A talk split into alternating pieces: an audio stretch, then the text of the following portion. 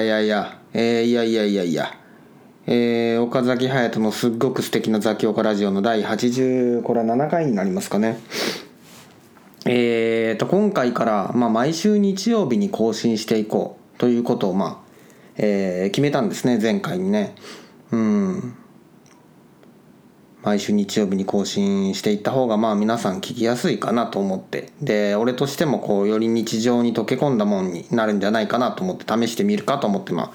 えー、やってみ始めたわけです。で、今、えー、レコーディングしてるわけです。それが今が時間的な日曜日のじゅうはちじよんじゅうななふんなわけです。えー、にがつのいつかですね、今日は。うん。で、今日あのお話し差し上げたいのは何かっていうと、あの石川直樹さんについてですね。石川直樹さんの、えー、著作本について、えー、お話し差し上げたいと思って。まあ石川直樹さんご存知ですかね。あのご自身は写真家と名乗ってらっしゃいます。まああのエベレストとか、えー、登って、でそこでまあ写真を撮って、でそれを本にされてという方を、えー、ことをされている方で、まあ写真も美しいですし、あとこの方文章がとにかくうまくてですね、うん、とても面白くて、で私はとても好きです。でその石川直樹さんのあのー、僕の道具っていうタイトルの僕の道具、えー、ですね、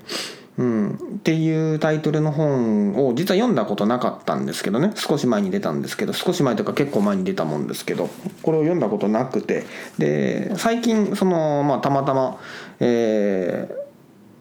ー、読む機会があったので買う機会があったので、まあ、読んだら面白いよってなったっていう。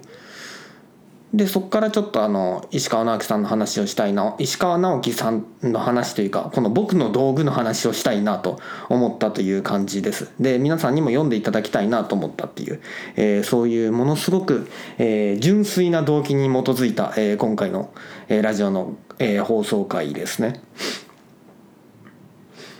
僕の道具っていうのはどんな本かっていうと、えー、まあ一言で言うと、石川直樹さんがその旅したり仕事にまあ山登ったりする時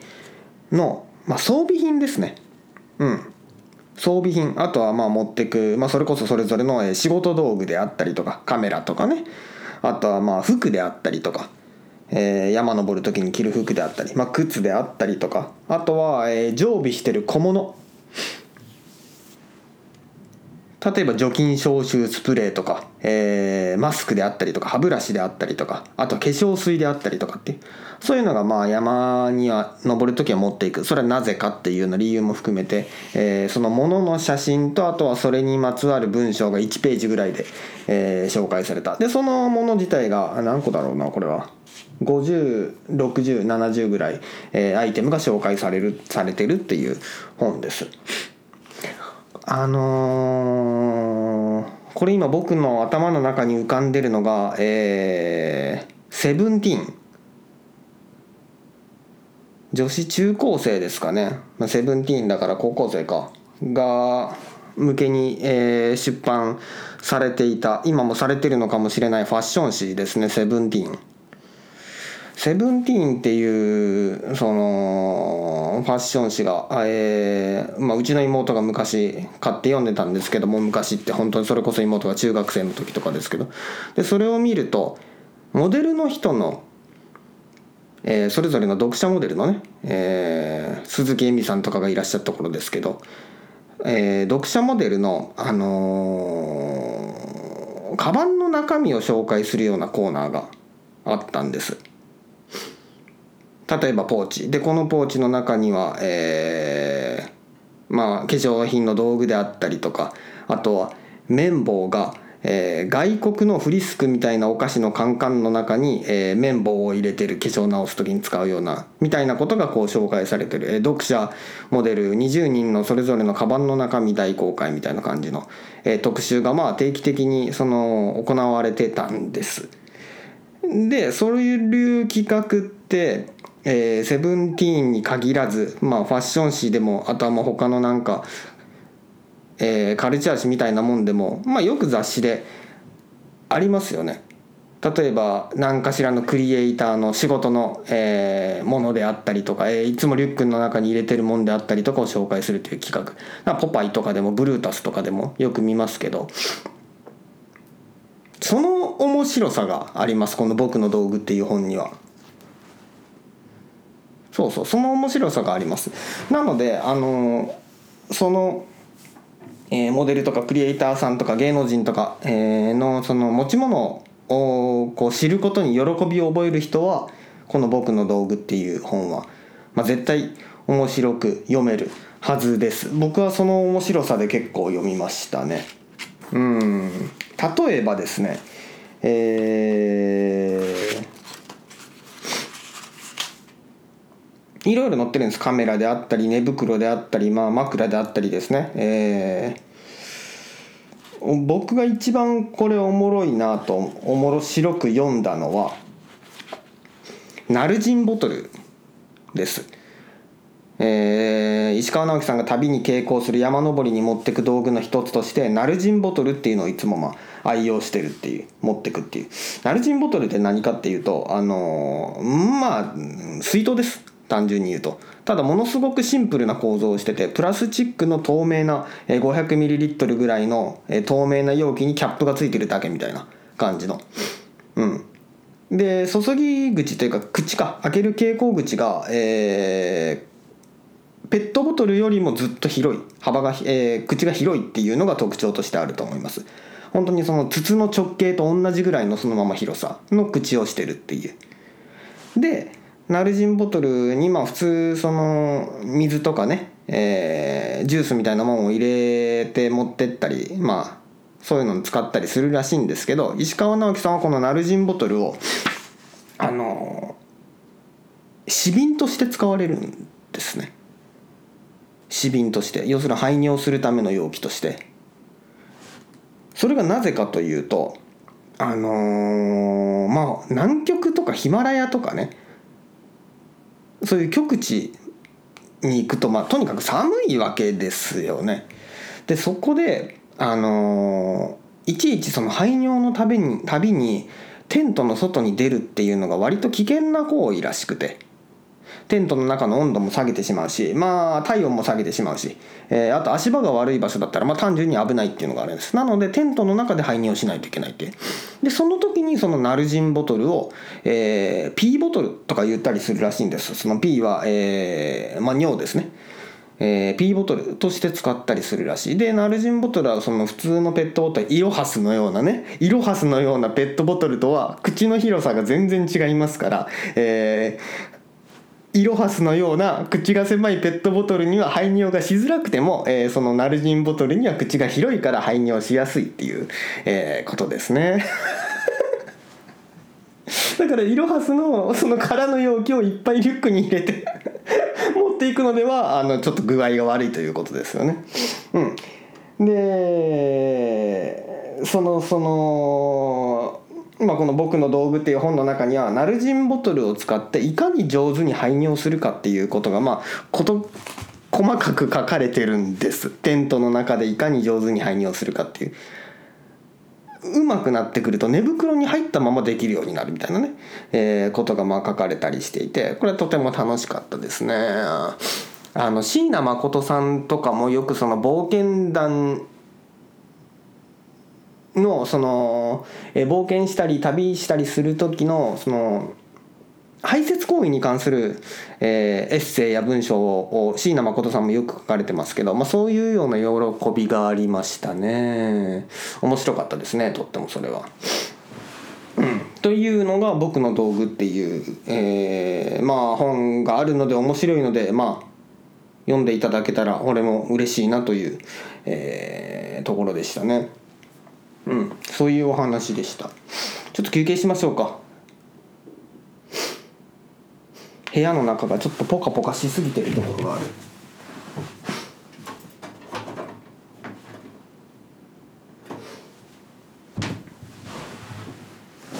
あとは石川直樹さんはあのポメラもういつも持っていってるみたいですね。ポメラってご存知ですかね。あの文章テキストを打つ専門の、えー、道具ですね。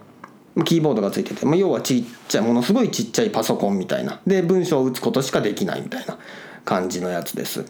あのー、小説家の、えー、羽田圭介さんもあのポメラを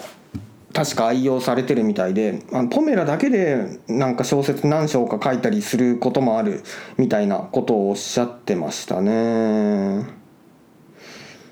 うん。僕もまあポメラ持ってるんですけど、うーん、まあたまに使ってましたね。ちょっと僕は正直あんまりそんなに肌に合わなかったというか、その有効な使い方を引き出せなかったんですけど、一時期はあの割と使ってましたね。でその石川直樹さんもポメラ使われてて、まあ、とにかくバッテリーの持ちがいいっていうこと、あと壊れにくい丈夫であるっていうことから、えー、愛用してたようですね。うんっていうような感じのね。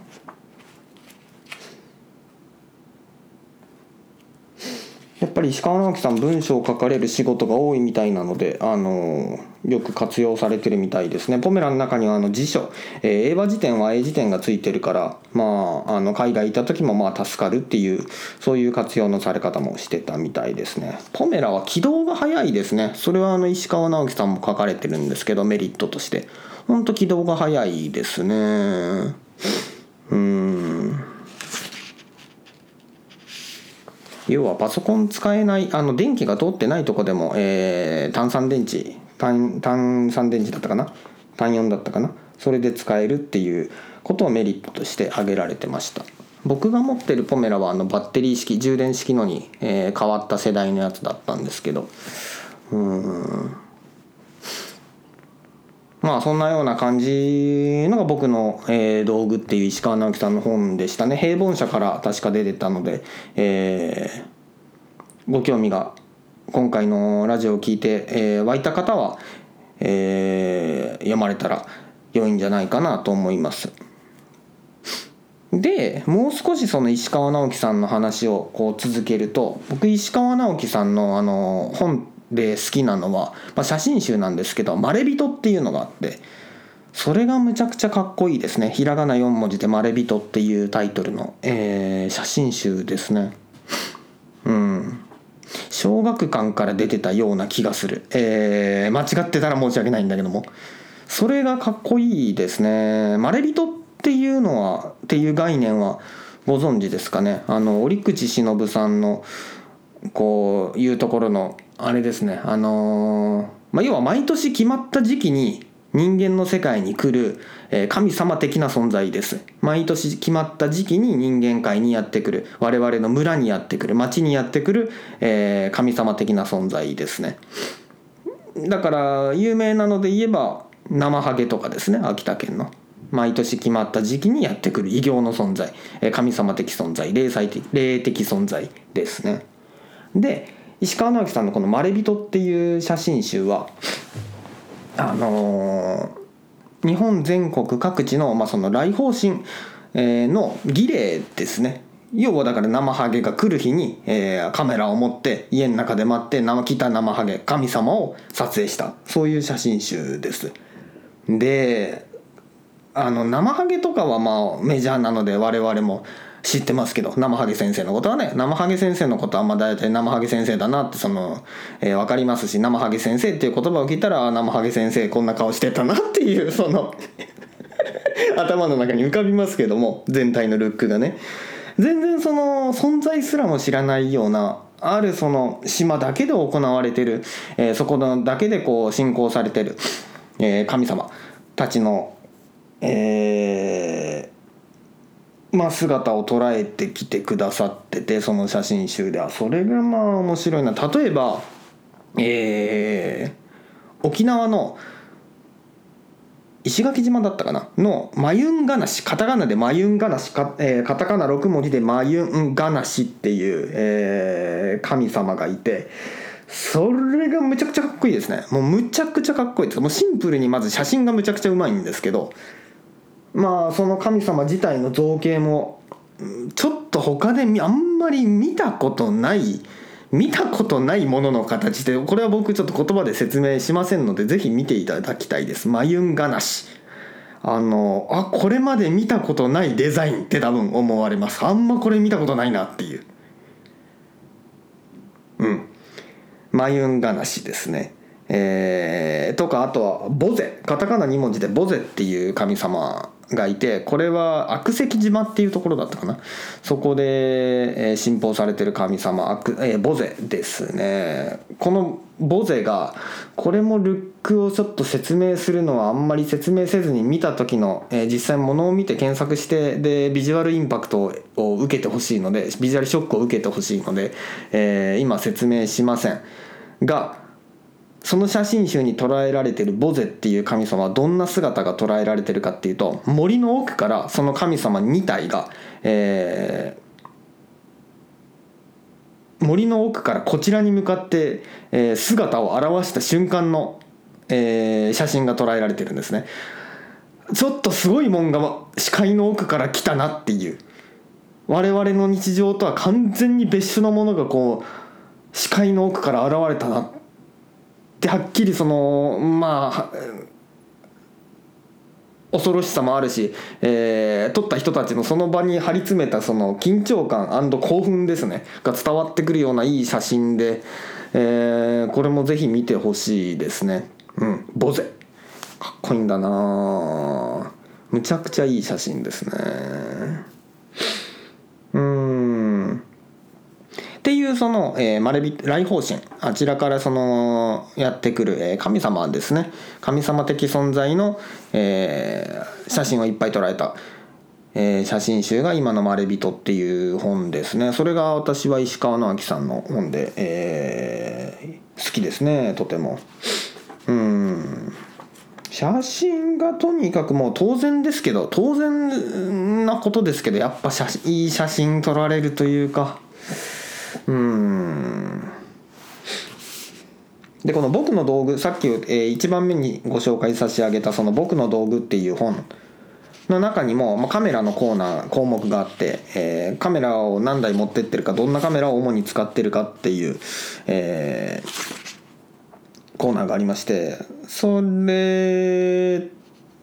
を見ると、あこういうそのカメラで、えー、普段仕事されてるんだなっていうのが分かって、別の角度から捉えられて、それは面白いですね。俺今ものすごい当たり前のこと言いましたね。まあいいけど、うー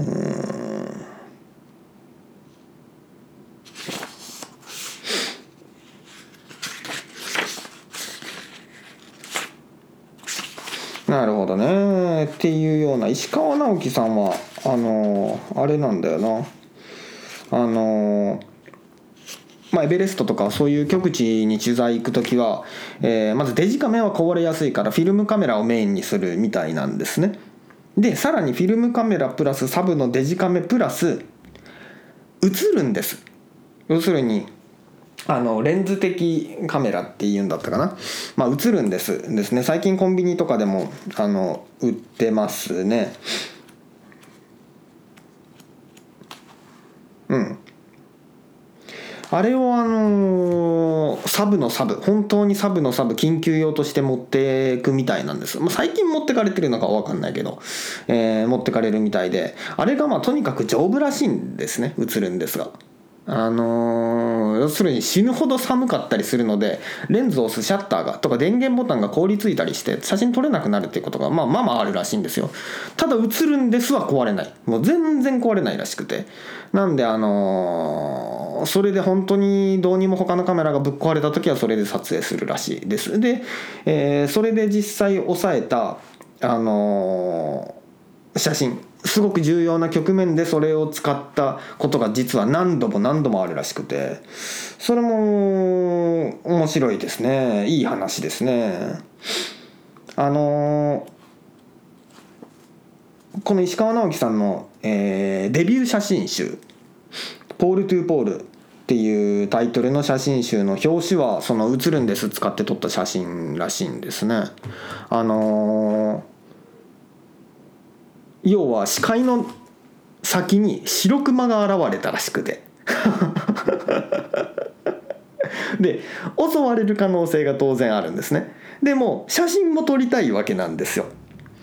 ただその背中のリュックを肩から下ろしてあの下の方に入ってる、えー、ガチのフィルムカメラを取り出すってアクションを恐ろしくてできなかったらしくて、唯一できたのが胸ポケットに入れてる映るんですをそっと取り出して、えー、構えるもなんもなくただただこう、えー、シャッターを何枚か切った、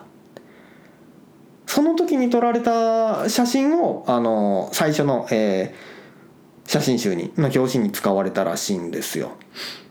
で本当にその写真っていうのは正直どこに白熊写ってんのっていうぐらい白熊がちっちゃくて遠くの方に写ってて、あのご本人の、えー、言葉をそのまま借りるなら確かそのもう本当ゴミのようにしか見えないとかおっしゃってたんですね。でもあのど、えー、独特の緊張感とあと美しさと荘厳さがある、まあ、いい写真なんですよ。うーんいやまあそれかっこいいなと思ったっていう話ですね。かっこいいなと思ったっていう話ですね。かっこいいなと思ったっていう話です。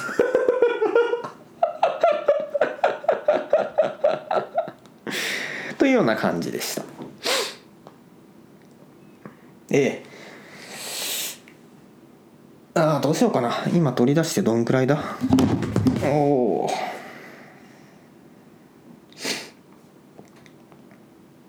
いや実は今のそのまれびとのお話を差し上げながら、えー、俺も差し上げる差し上げるって言ってるけど恩着せがましいし煩わしいですよねいやいやまあ、えー、まれびとのお話をお話し差し上げたところだったんですけども、あのそのお話をお話し差し上げながらちょっと頭の片隅に浮かんでたのは、えー、昨日かな一昨日かな昨日かな読んだ、えー、漫画読み切り漫画が頭に浮かんでて、その話もしたいな。せっかくだからしようかな、このままの流れで。うんしましょう、えー、しましょうしていいですかしましょう休憩しましょうかやめるか、えー、休憩なしでお話差し上げますが、その漫画って何かっていうとマカとルリっ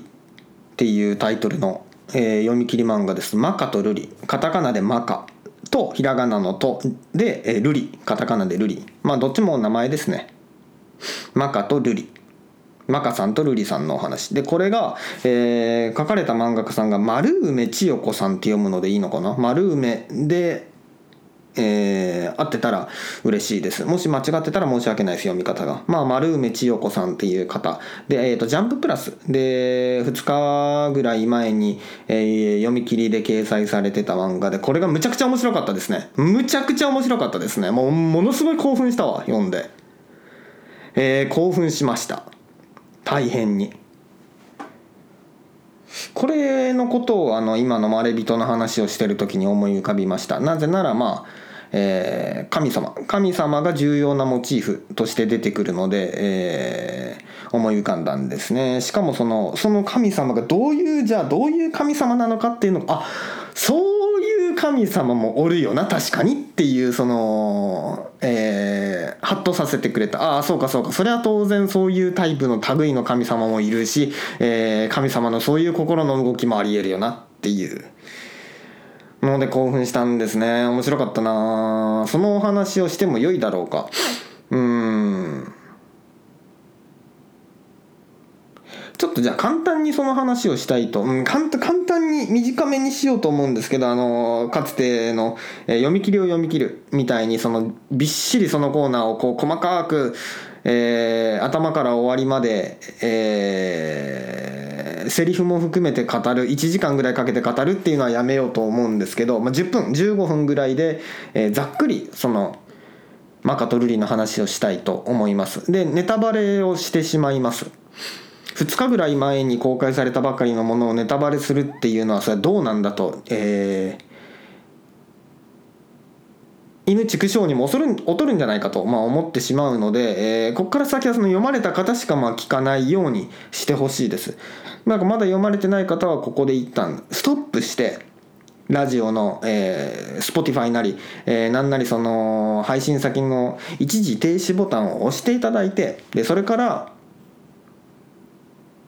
チャイでも入れて飲んで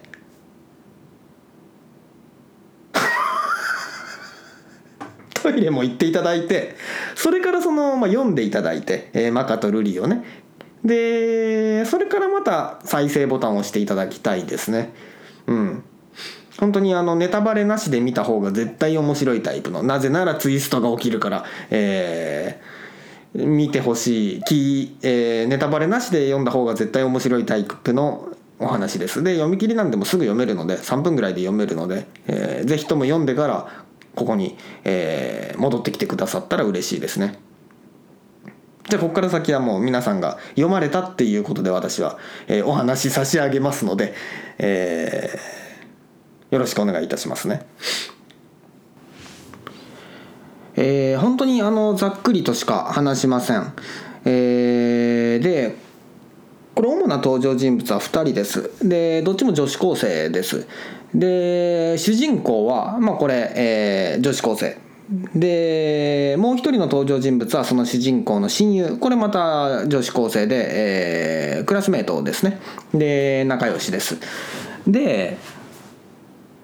主人公にはあのちょっと特殊な能力、まあ霊感っぽいものがあるっぽい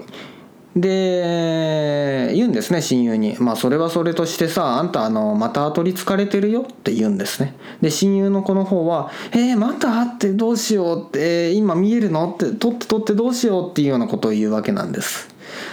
まあ、要はこの親友の女の子の方はよくあのお化け的なものに取りつかれがちみたいなんですね。で今まさに今回も、えー、何かに取りつかれてる、悪いものに取りつかれてしまってるっていう状態なんですね。ただし、あのー、これ書き方がすごくライトで、ではっきりともう日常コメディみたいな感じに、えー、見えるんですよ。あの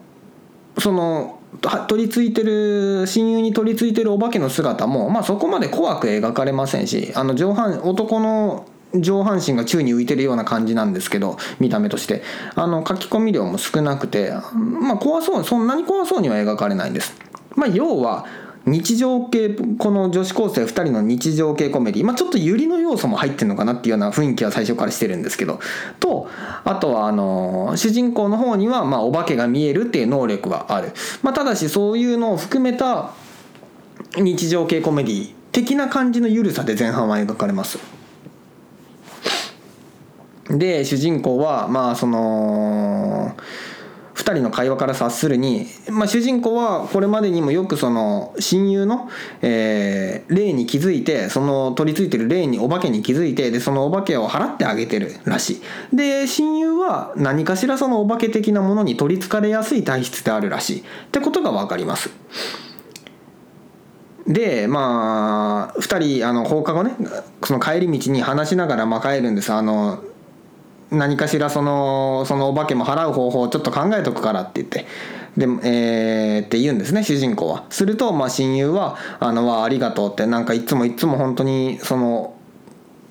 お化けとか払ってくれてありがとうねっていうことを言うてくるわけなんです。でなんかお礼しなきゃいけないなって、で主人公がいてくれないとあのその私本当困ってたよってどうもありがとうねっていうふうな、えー、普段は言えない気持ちをとか、えー、普段は改めてそこまで言わない感謝をその親友の子が、えー、主人公にしてくるわけなんですね、帰り道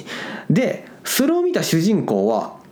ちょっとその彼女の親友のまあいじらしさ、可愛らしさに胸を打たれて、普段は隠してる気持ちをポロッと言ってしまうわけなんです。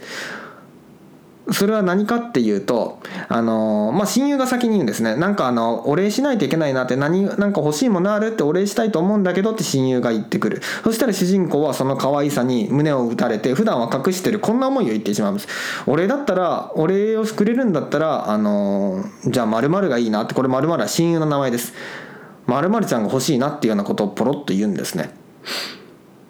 まあ、要は主人公は親友に対してそのただの親友、友達っていう思いを超えたものを持ってるんですね、抱いてるんですね、感情をね。だからあのその好きっていうただの友達としての枠組みを超えた好きっていう気持ちが今ちょっとボロッと溢れてしまうわけなんです。ところばそれに対してその親友の方も、あのー、驚いたり、えー、拒絶したりするようなリアクションは取りません。あのー、いや私だってあなたのことむちゃくちゃ大切だよって、あなたとずっと一緒にいられるのは嬉しいし、もうほぼ私のことはあなたにあげてるようなもんじゃない、ずっと一緒にいたいよこれからもっていう、恋愛として捉えているかどうかは分からないけど、まあとにかくあなたのことがすごく大切である、であなたとずっとこれから先も一緒にいたいんであるっていうようなことを言ってくれるわけなんです、親友の子の方も。で主人公は嬉しいわけですね。うん、で、えー、その場は、えー、その日はその子でそのお別れするわけなんです。あの明日までにそのお化けを払うお払いの方法を探しとくよって主人公は約束して、でありがとうねって親友もお礼を返して、その場で別れるわけです。で主人公はすごく嬉しい、さっきのことがありますからね、向こうも自分を好きだって言ってくれた、大切だって改めて言ってくれたっていうことで、拒絶されなかったっていう嬉しさがあります。ところがそこで嫌な気配を感じるわけなんですね。で振り返ると主人公が後ろに親友についてたお化けがいるわけなんです。でそのお化けの顔は恐ろしい顔ですね。前半は割とライトにコミカルに描かれてたそのお化けの姿が、まあおぞましい姿になってますよ。でそのお化けの顔が一言で言うと憤怒の表情ですね。怒り狂ってるんです。で主人公は言います。お前嫉妬してるのか。要はさっきですね、あのえー、親友が主人公に対して私もあなたのことが大好きだって、あなたとずっと一緒にいたいと思うよって親友は主人公に対して言いました。それをお化けが嫉妬してるんですね。お化けはその親友に執着してるらしい。そして親友が主人公を大好きだって言ったことで主人公を憎み恨んでる。そしてそのお化けが主人公を襲ってくる。で画面が真っ暗になって、えー、暗転してそのコマは終了。でページをめくると翌日の朝の学校になってるんです。朝の教室になってるんです。でそこの教室の中ではある噂で持ちきりです。どんな噂かっていうと、えー、どこそこのこの学校の帰り道、登下校の帰り道で女子高生の死体が見つかったんだって。でその死体は全身の皮が剥がされてたんだって。だから誰か分かってないんだって。さらにそれに加えて主人公がまだ登校してきてないってことが描かれるんですよ。遅刻なんかしたことないのに珍しいねってみんな言ってるんです。親友もあのどうしたのかなと思ってるんです。〇〇ちゃん来ないなって言って。これ見て読者は思うんですね。えー、やっぱ主人公殺されたんじゃんって。しかもこう皮を剥がれて恐ろしい。ところが次のページをめくると見たことないキャラクターが登場するんです。教室のドアを開けてその男子高校生、背の高い男の、えー、ハンサムな、えー、少年が、まあ、入ってくるわけなんですね。でおはようって言って、えー、そのクラスメイトに声をかけるんです。で親友にも声をかけるんです、その男は。でその親友はああ遅いじゃん〇〇って心配してたんだよって、遅刻なんか珍しいねって言って、その男子高校生に対して主人公の名前を呼ぶんですよ。要は物語の前半で女子高生、少女の姿をして登場してた主人公が今男子高校生、少年の姿をして教室に入ってきたわけなんです。そしてそれに対して親友も他のクラスメートも全然不思議に思ってる姿がないんです。当たり前のこととしてみなしてる。で読者だけが何何何が起きてんの今これって。前半女の子のとして出てきてたけど、でさっき、えー、お化けに食い殺されたっぽい。なのに今男の子の姿をして登校してきてる。何何何これどういうことって思うんですね。で驚いてるのは僕ら読者だけじゃなくて、もう一人驚いてる人物がこの漫画の中には存在して、それは誰かっていうと親友に取り付いてるお化けなんですね。親友に取り付いてるお化けが驚いたような顔で、えー、主人公、男子高校生の姿をした主人公を見てくるわけです。そしてその主人公はお化けに対して言うんですね。その、その声はお化けと我々読者にしか聞こえない、えー、他のクラスメートは親友には聞こえない声で、えー、語りかけます。主人公はお化けに語りかけます。なんて言うかっていうと、まあ、昨日はよくやってくれたなっていうことを言うんです。油断しとって、であのお前に全身こう食い散らかしてしまわれたから新しい体が必要になったよって、いや昨日はよくやってくれたな、でお返しをさせてもらおうと思っとるよって言うんですね。そしてその男子高校生の姿をした主人公が次のコマ、見開きで描かれる絵を見開きで描かれる大きなコマになるんですけど、そのお化けを頭から食い殺してしまう。教室の中で頭から彼をえお化けを食い殺す。そしてそんなことが行われていることはあの他のクラスメートや親友には見えない。先生もいるんですけど見えない、我々読者にだけが見える、えー、で主人公が、まあ、要するにお化けを食って退治した。でパッと日常の、えー、その親友が、えー、主人公に言うんですね。あれってなんか今いきなり肩軽くなった、なんだろうって言うんです。そしたら主人公は、いやあのお化けあの今どっか行っちゃったよって、だからもう大丈夫だよっていうふうに主人公に言うんですね。えー、いつもありがとうって親友は言うんです。本当にいつもありがとうねって、また何か払ってくれたんだねって言って、主人公はいやいや大したことないよっていうふうに返すんです。男の子の姿をした主人公はね。でここで主人公の回想になるんです。主人公の回想シーンになるんです。それは何かっていうと、主人公とその親友との出会いが描かれるんですね。ここで明らかになるのは、まあ、今からじゅうねん以上前のことなんですけど、要はこの主人公って何者っていう思いが読者には強まってるんです。でそれが明らかにされる、まあ、答えが明かされる回想シーンなんですけども、要は主人公は取り壊されてしまった神社で祀られてた神様だったんですよ。あのー神社って神様の家ですね。で取り壊されてしまって居場所がなくなってしまった神様です。で彼はあのー、まあ、鎮守の森の奥で泣いてたんですね。彼は一人で。でその彼を慰めてくれた、慰めてくれた存在があったんです、昔ね。それが何かっていうと、幼い頃ごさいぐらいの、えー、親友です。じゅうねん以上前、ごさいぐらいの頃の親友です。それはあの彼女は何て言ったかっていうと、主人公に対してあのどうしたの、帰る場所がないのって、迷子になったのって言ってくるんです。でも大丈夫だよって、あの怖くないよって、あの一緒にお父さんお母さん来るまで待ってあげるから怖くないよって、で持ってたお菓子を主人公に差し出して、あの大丈夫だよって、もう怖いことないからねっていうふうに慰めてくれたんですね、主人公を。えー、で、えー、主人公は、まあ、それに救われたわけです。まあ、要は、えー、親友に救われたわけですね。行き場所をなくしてた、えー、かつての神様、えー、行き場所をなくしてたその、まあ、神様である主人公は。で親友に救われてくれたおかげで今そのことをずっと感謝してて、で親友のそばについて、えー、悪いものが迫ってくるのを払ってた払ってるんです今もっていうことがそこで明らかになるっていう。で一方で、あのー、親友の方もなぜお化けに取りつかれやすいかっていう理由もまたそこでわかるわけなんですね。あのー、要はまあ人間じゃない存在に対してもその親友が優しいわけですね。そして下手すると、あなたの居場所に私がなってあげるよっていうメッセージを発してるわけです。なのであのー、孤独な霊やお化けであったり、あるいは主人公のような、まあ、神様的存在、居場所がなくなってしまった、信仰する者がいなくなってしまった神様的存在は、まあ、彼女に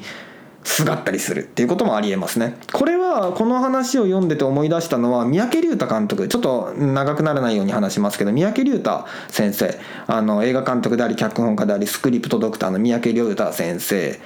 も、実はあの方は霊感がある体質で、子供の頃からよくお化け的なものを見てたらしいんですね。であのお化け的な存在に対して人間との違いが三宅龍太さんはそんな分からなくて、声をかけたり、まあ、大丈夫ですかって親切にしようとしたりってことをよく子供の時してたらしいんですよ。するとお化けは主人公三宅龍太先生をすがってついてくるんですね。なんでそれでものすごく困ったっていう経験が何度もあったっていうことを三宅龍太先生おっしゃってて、そのくだりをちょっと思い出しました。まあ、なので親友はそういう疲れやすい局面が、まあ、あるというような感じですね。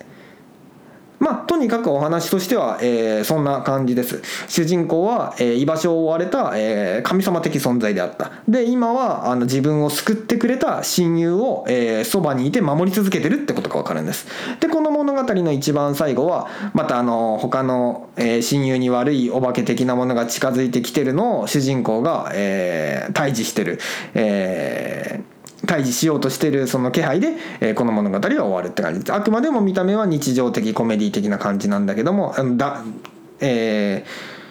ー、だらだらこうふたりでこう女子話をまあ高校生同士のたわいもない話をしてるんですけど、その裏で主人公は彼女に近づいてくる悪霊を払ってるっていう姿が描かれてこの物語は終わります。うん、うまく説明できたかな。まあそんな感じであのー。とにかくどこがおもろかったかっていうと、まず一つはやっぱジャンルがスイッチする感覚が面白かったですね。前半はあの日常系コメディと思わせて真ん中でホラーに切り替わる。でさらにそこから先で人間と神様のまあ分厚いドラマが描かれて終わるっていう感じですね。あとまあ主人公の像もかっこよかったですね、えー、居場所を追われてしまった神様、うん神社が取り壊されて帰る家がなくなってしまった神様が一人の少女を愛して彼女を守るために、えー、ずっと彼女のそばにいるっていう感じです。まあだから言ってみたらその親友の子も主人公に取り憑かれてるとは言えるんですけども、まあそういう物語ですね。やっぱだからずっとこの主人公は本当はこういう人ですっていうのを伏せた状態で語ってきて真ん中でバンとひっくり返すっていう、えー、カードの表を見せるっていう感じですね。面白かったな。ちょっと皆さんにもこのおもろさが伝わってたらいいんだけどな、今の話で。うんっていうような感じのお話でした、えー、マカとルリっていうのはね。なんであのー、この作者の方の他の作品もすごく読みたいなと思いました。めちゃめちゃ面白い、